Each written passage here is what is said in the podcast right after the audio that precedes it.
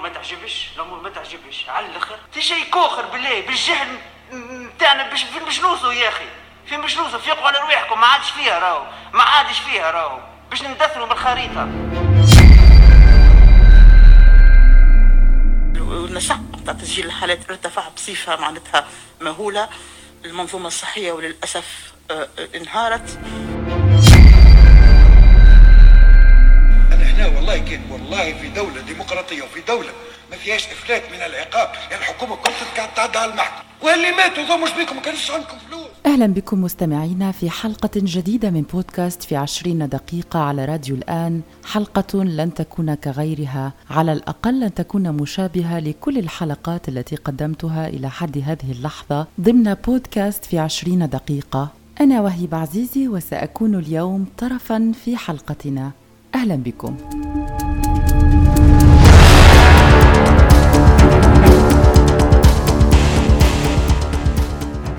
صيحات الفزع التي استمعتم لها في بداية حلقتنا لهذا اليوم والتي رغبت بأن تكون في البداية متواجدة في حلقتنا كنت أظن كعدد كبير من المواطنين التونسيين المغتربين خاصة بأنها صيحات فزع مبالغ فيها.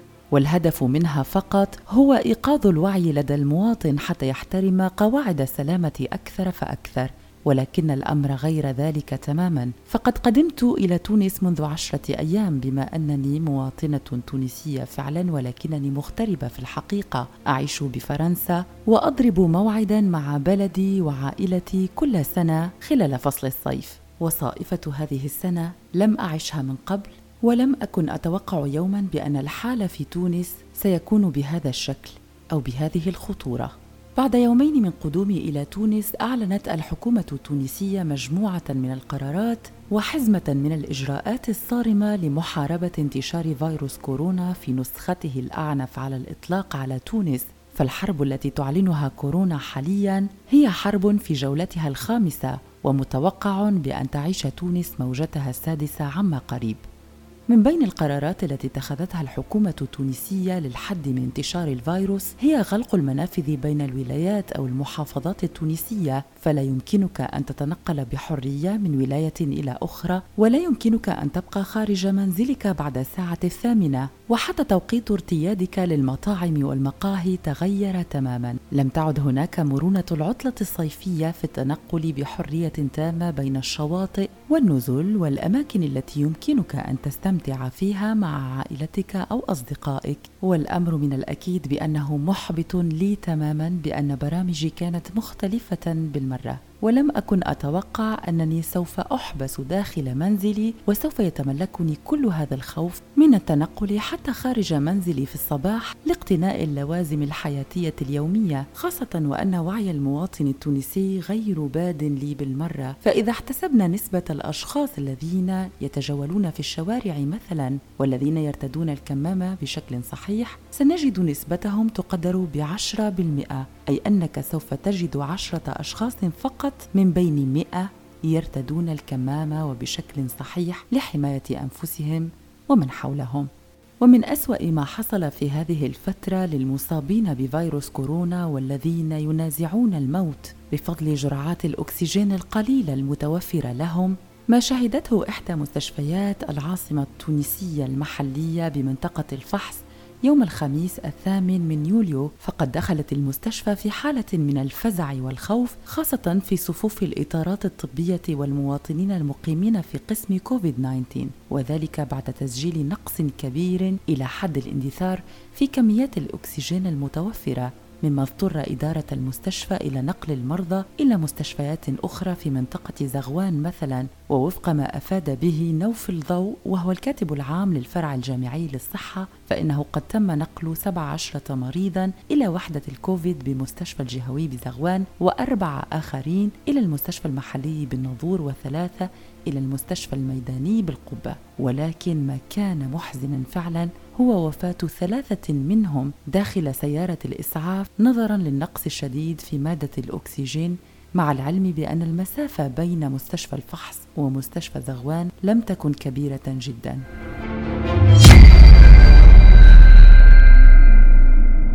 المديرة العامة للمرصد الوطني للأمراض الجديدة والمستجدة نصاف بن عليا وهي كذلك الناطقة الرسمية باسم وزارة الصحة قالت في حوارات عديدة بأن المستشفيات قد بلغت الطاقة القصوى من استهلاك الأكسجين وامتلأت نسبة أسرة الإنعاش وأسرة الأكسجين بنسبة تفوق المئة بالمئة ببعض الأقسام. هناك مرضى بكوفيد 19 يفترشون الأرض وهم قابعون في انتظار آلة أكسجين يمكن أن تخلصهم من براثن الموت. قالت نصاف بن علي كذلك أن هناك إمكانية كبرى لتسجيل حالات وفيات بالآلاف في الأشهر القليلة المقبلة. هذه السلالة المتحورة الجديدة الدلتا اللي هي كيف كيف قاعدة تسبب في الموجة الحالية. ال caractéristique نتاع الدلتا هذا أنه ينتشر 70% أكثر من الفيروسات الأخرى اللي هو حتى الخطورة نتاعو. أكثر آه، وهذاك علاش معناتها حتى آه، الحالات النسق نتاع تسجيل الحالات ارتفع بصفة معناتها مهولة. المنظومة الصحية وللأسف انهارت. حاليا المستشفيات معناتها باش نلقاو فرش بصعوبة كبيرة. الأكسجين كيف كيف باش نجموا نوفروا الكميات اللازمة صعوبة كبيرة. معناتها التعب الكبير اللي خلطوا له العاملين في قطاع الصحة زاد راهو حاجة معناتها مهوله عمرنا ما تعدينا بها. قبل هذاك علاش معناتها آه، المركب قاعد يغرق بينا. وباش نجموا نمنعوا المركب هذايا راهو بكلنا يلزمنا نتحملوا المسؤولية. بكلنا مس... كلنا في المركب هذا مسؤولين وبكلنا معنيين بالغرق هذا. إذا كان ما نوحدوش جهودنا وما نكونش عندنا وعي بخطورة الوضع هذايا راهي الكارثة هذه باش تتفاقم. عدد حالات الوفيات اللي قاعدين نسجلوا فيهم يوميا معناتها حاجة مهولة. آه، إحنا كعاملين في قطاع الصحة آه، عمرنا ما عشنا حاجة كما هكا. آه، كذلك تسجيل الحالات معناتها اللي هو في نسق تصاعدي كبير. وما نعرفوش شكون يجم يمنع وشكون يجم ما يمنعش. ما نعرفوش حتى إحنا بيدنا كان نجم نلقاو فلوسات ولا لا. اذا الوضع هذايا يتطلب منا كلنا باش نكونوا متحدين. راهو ما فماش مسؤولية الواحد ولا الواحد آخر كلنا معنيين. ما كانت تقصده نصاف بن علي من عبارة انهيار المنظومة الصحية بتونس هو أن الأسرة الموضوعة في المستشفيات على ذمة مرضى فيروس كورونا أصبحت جميعها ممتلئة بالكامل وللأسف فإن الكثير من المصابين يتوافدون على أقسام الاستعجالية في حالة متقدمة جدا من المرض لكن رغم طول انتظارهم يعجزون عن إيجاد أسرة لتتعهد بهم. وكرد منها على سؤال إمكانية إيجاد أرقام واضحة حول نسبة تفشي السلالة الهندية دلتا في تونس. قالت نصاف بن علي بأنهم بصدد تحليل عينة عشوائية لمعرفة نسبة الإصابة بالسلالة الهندية المتحورة دلتا ولا يمكن تقديم النتائج إلا بعد الانتهاء من تحليلها. ولكن إلى حد الآن يمكن القول إن أكبر نسبة من الإصابات تعود للسلالة الهندية التي تتميز بسرعة انتشارها وبخطورتها على صحة الإنسان. وقالت بأنها أشارت سابقا إلى أن التغير في نمط الوضع الوبائي منذ أشهر لا سيما بولاية القيروان كان مرتبطا أساسا بظهور سلالة متحورة جديدة. ولكن نصاف بن علي تعتقد بأن دخول هذه السلالة المتحورة إلى تونس كان منذ شهر مايو الفارط لأنها تحتاج إلى فترة حتى تصبح سلالة قادرة على أن تكون مؤثرة. وأما عن التوقعات وبالأرقام بالنسبة لوزارة الصحة حول عدد الوفيات الذي يمكن أن تصل إليه تونس بين شهر حزيران وشهر أغسطس القادم فإن العدد المتوقع هو بين أربعة آلاف وخمسة آلاف حالة وفاة. في تونس. وأما بالنسبة لتصريحات نصاف بن عليا فقد قالت هي الأخرى بأنه إذا تواصل هذا المنحى الوبائي بالانتشار فإن تونس ستصل إلى عدد أكبر بكثير من عدد الوفيات التي تم توقعها من قبل وزارة الصحة في وقت سابق. ولمن يتساءل عن القرارات السياسية التي تم اتخاذها مؤخرا لمجابهة هذه الكارثة الصحية في تونس فقد صادق مجلس الوزراء على مشروع القانون الأساسي لتنظيم حالة الطوارئ الصحية. وبخصوص مشروع القانون هذا فقد قالت نصاف بن علي بأن اللجنة التي تجابه كارثة كورونا في تونس طالبت فعلا بالتسريع في المصادقة عليه لأنه سيتيح الكثير من الحلول في سبيل اتخاذ كل الإجراءات اللازمة للحد من انتشار الفيروس في تونس وحماية حياة المواطنين في ظل ما تشهده من صعوبات حاليا خاصة فيما يخص تطبيق الإجراءات الوقائية المتخذة وخلق إطار تشريعي لتطبيق الإجراءات الوقائية وسوف يحدد هذا القانون الخطايا ضد المخالفين كما سينظم عملية التسخير بمفهومها الشامل وحول نفس القانون هناك من تساءل من المواطنين وحتى من الطبقة السياسية من نواب داخل قبة مجلس النواب التونسي عن التأخر في المصادقة على مشروع قانون مماثل والتهاء النواب بقضايا لا تتماشى والوضع الصحي الكارثي الحالي الذي تعاني منه تونس. ولكن ورغم ابتعاد النواب في أحيان كثيرة في جلساتهم العامة اليومية عن صلب الموضوع في تونس أي عن الكارثة الصحية التي تعيشها المنظومة في تونس هناك من النواب من عبر بانفعال شديد وصل إلى حد الرغبة في مقاضاة الحكومة كلها بسبب التأخر في اتخاذ الإجراءات اللازمة والتأخر خاصة في جلب ثلاث ملايين جرعة تقريبا من فئة جونسون أند جونسون إلى تونس. لنتابع. سيد الوزير اليوم نقرأ في المجلس الوزاري والله شيء يعمل كيف. 300 مليار لتمويل القطاع 40 عقد آه، شراء des concentrateurs d'oxygène 3 ملايين ونص جرعة نتاع جونسون.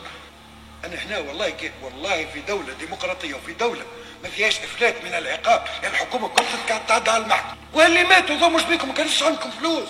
اليوم جبت فلوس هذه. ما تتفكروش البنيه أبو زينب ابو ميزه 48 بعد الباب. أنا نقول لك فهموني اللي اللي جايبينها اليوم 300 مليار منين جبتوها؟ ما كانتش عندكم. تقتلوا فينا. والله تقتلوا فينا. إن شاء الله إن شاء الله يعطينا الوقت.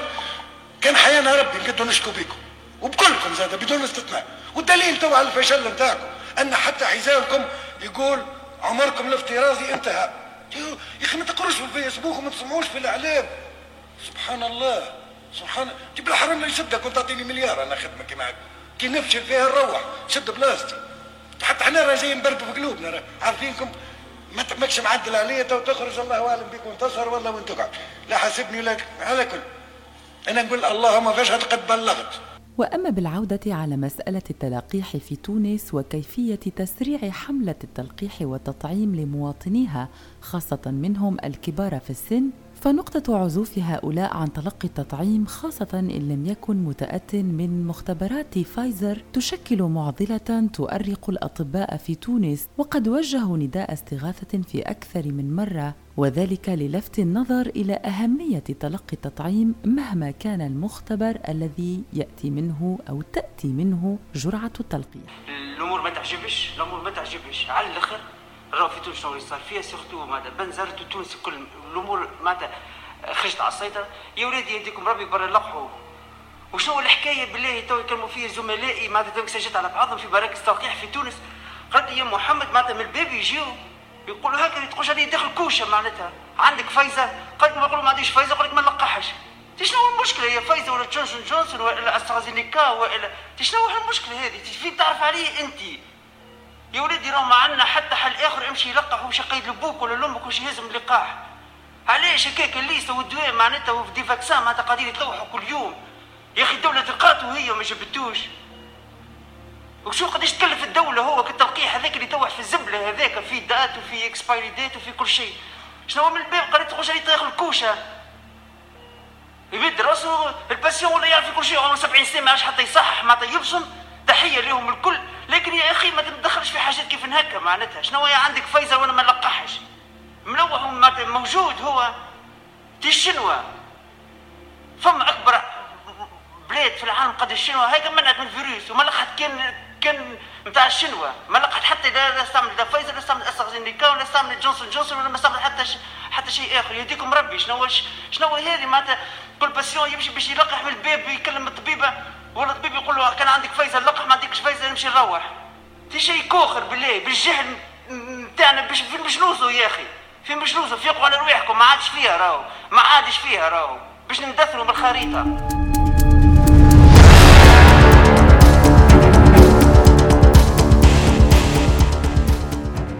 ولطمأنة المواطنين حول نجاعة لقاح جونسون أند جونسون الذي جلبته تونس مؤخرا لمواصلة حملة التطعيم فيها فقد قام فريق طبي للجنة المدنية لمجابهة فيروس كورونا في تونس بإصدار البيان التالي.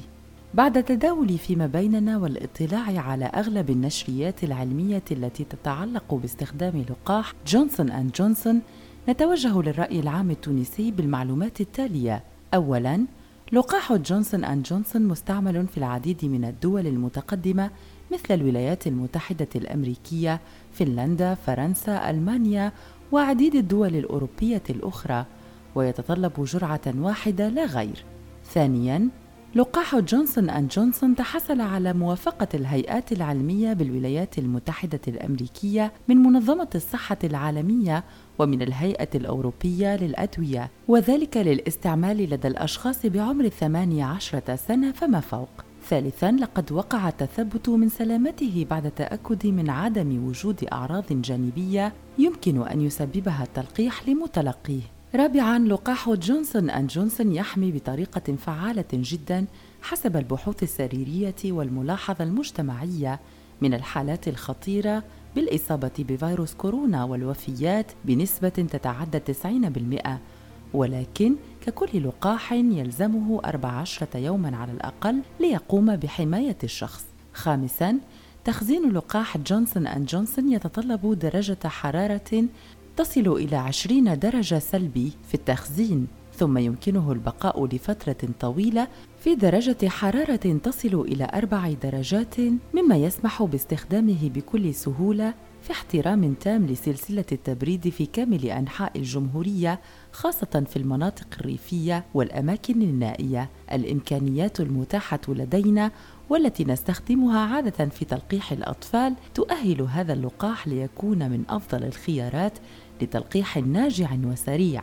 سادسا فإن لقاح جونسون قد أثبت بأنه يبقى فعالا ضد السلالات البريطانية والهندية والجنوب أفريقية مما يمكننا من حماية ناجعة للمواطنين. وسابعا نظرا لخطورة الوضع الوبائي وقرب العودة المدرسية والجامعية يعتبر لجوءنا إلى لقاح جونسون من أفضل الخيارات التي يمكن أن نقوم بها في الفترة الحالية خاصة مع نقص تزودنا من لقاح فايزر. وذلك لتطلبه جرعة واحدة فقط مما سيسرع في عمليات التلقيح بشكل ناجع. إذا وكما سمعتم مستمعين فإن البيان الذي تم إصداره للتشجيع على الانخراط في حملة التطعيم هذه باستخدام لقاح جونسون الذي جلبته الدولة التونسية قد أكد وبشكل واضح بأن الطريق والسبيل الوحيد للعودة للحياة الطبيعية إلى الدراسة والعمل والإنتاج هو قبول التلقيح والأمل كل الأمل هو تلقيح نسبة تصل إلى 70%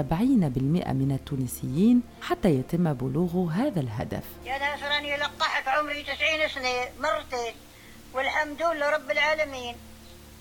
برا لقحوا وإن شاء الله بالشفاء وإن شاء الله عيدكم مبروك. وربي يخلي الفرم لي والطب وجميع التونسية. ربي يخليهم توانس الكل والدار الكل. برا لقوا على أرواحكم خير لكم إن شاء الله تبرأوا الناس الكل.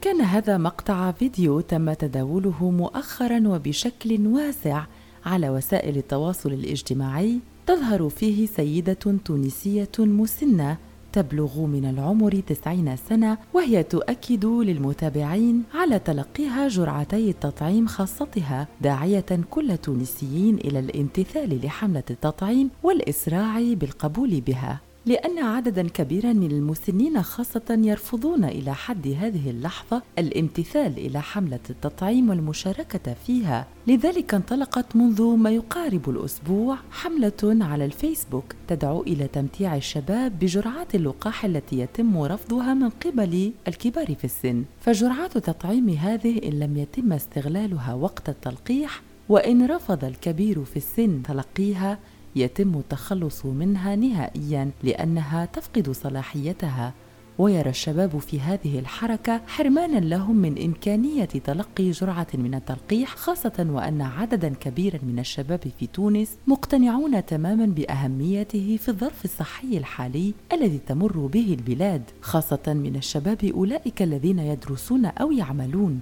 في نهاية حلقتنا لهذا اليوم مستمعين وكخلاصة للقول يمكنني وبعد تأن كبير أن أقول لكم بأن الوضع الصحي الراهن في تونس لا يبشر بخير ابدا والمنظومة الصحية فعلا في حالة منكوبة. هناك حتى من أصدقائي على الفيسبوك من أطلق أشتاغ لإنقاذ تونس أو لاعتبارها أولا كبلد منكوب جراء فيروس كورونا. هناك كذلك من تساءل عن الإمدادات التي قامت تونس بتقديمها لإيطاليا عندما كانت إيطاليا تعاني تقريبا من نفس وضعية تونس الحالية. وتساؤلات أخرى تحوم حول الموقف الليبي بغلق كل الحدود البرية والجوية مع تونس في هذه اللحظة وتعبير ليبيا عن استعدادها لمساعدة المواطنين الليبيين العالقين بتونس على الخروج منها. فما هو الحل برأيكم مستمعين للخروج بتونس من هذه الأزمة؟ شكرا لكم على المتابعة وإلى اللقاء.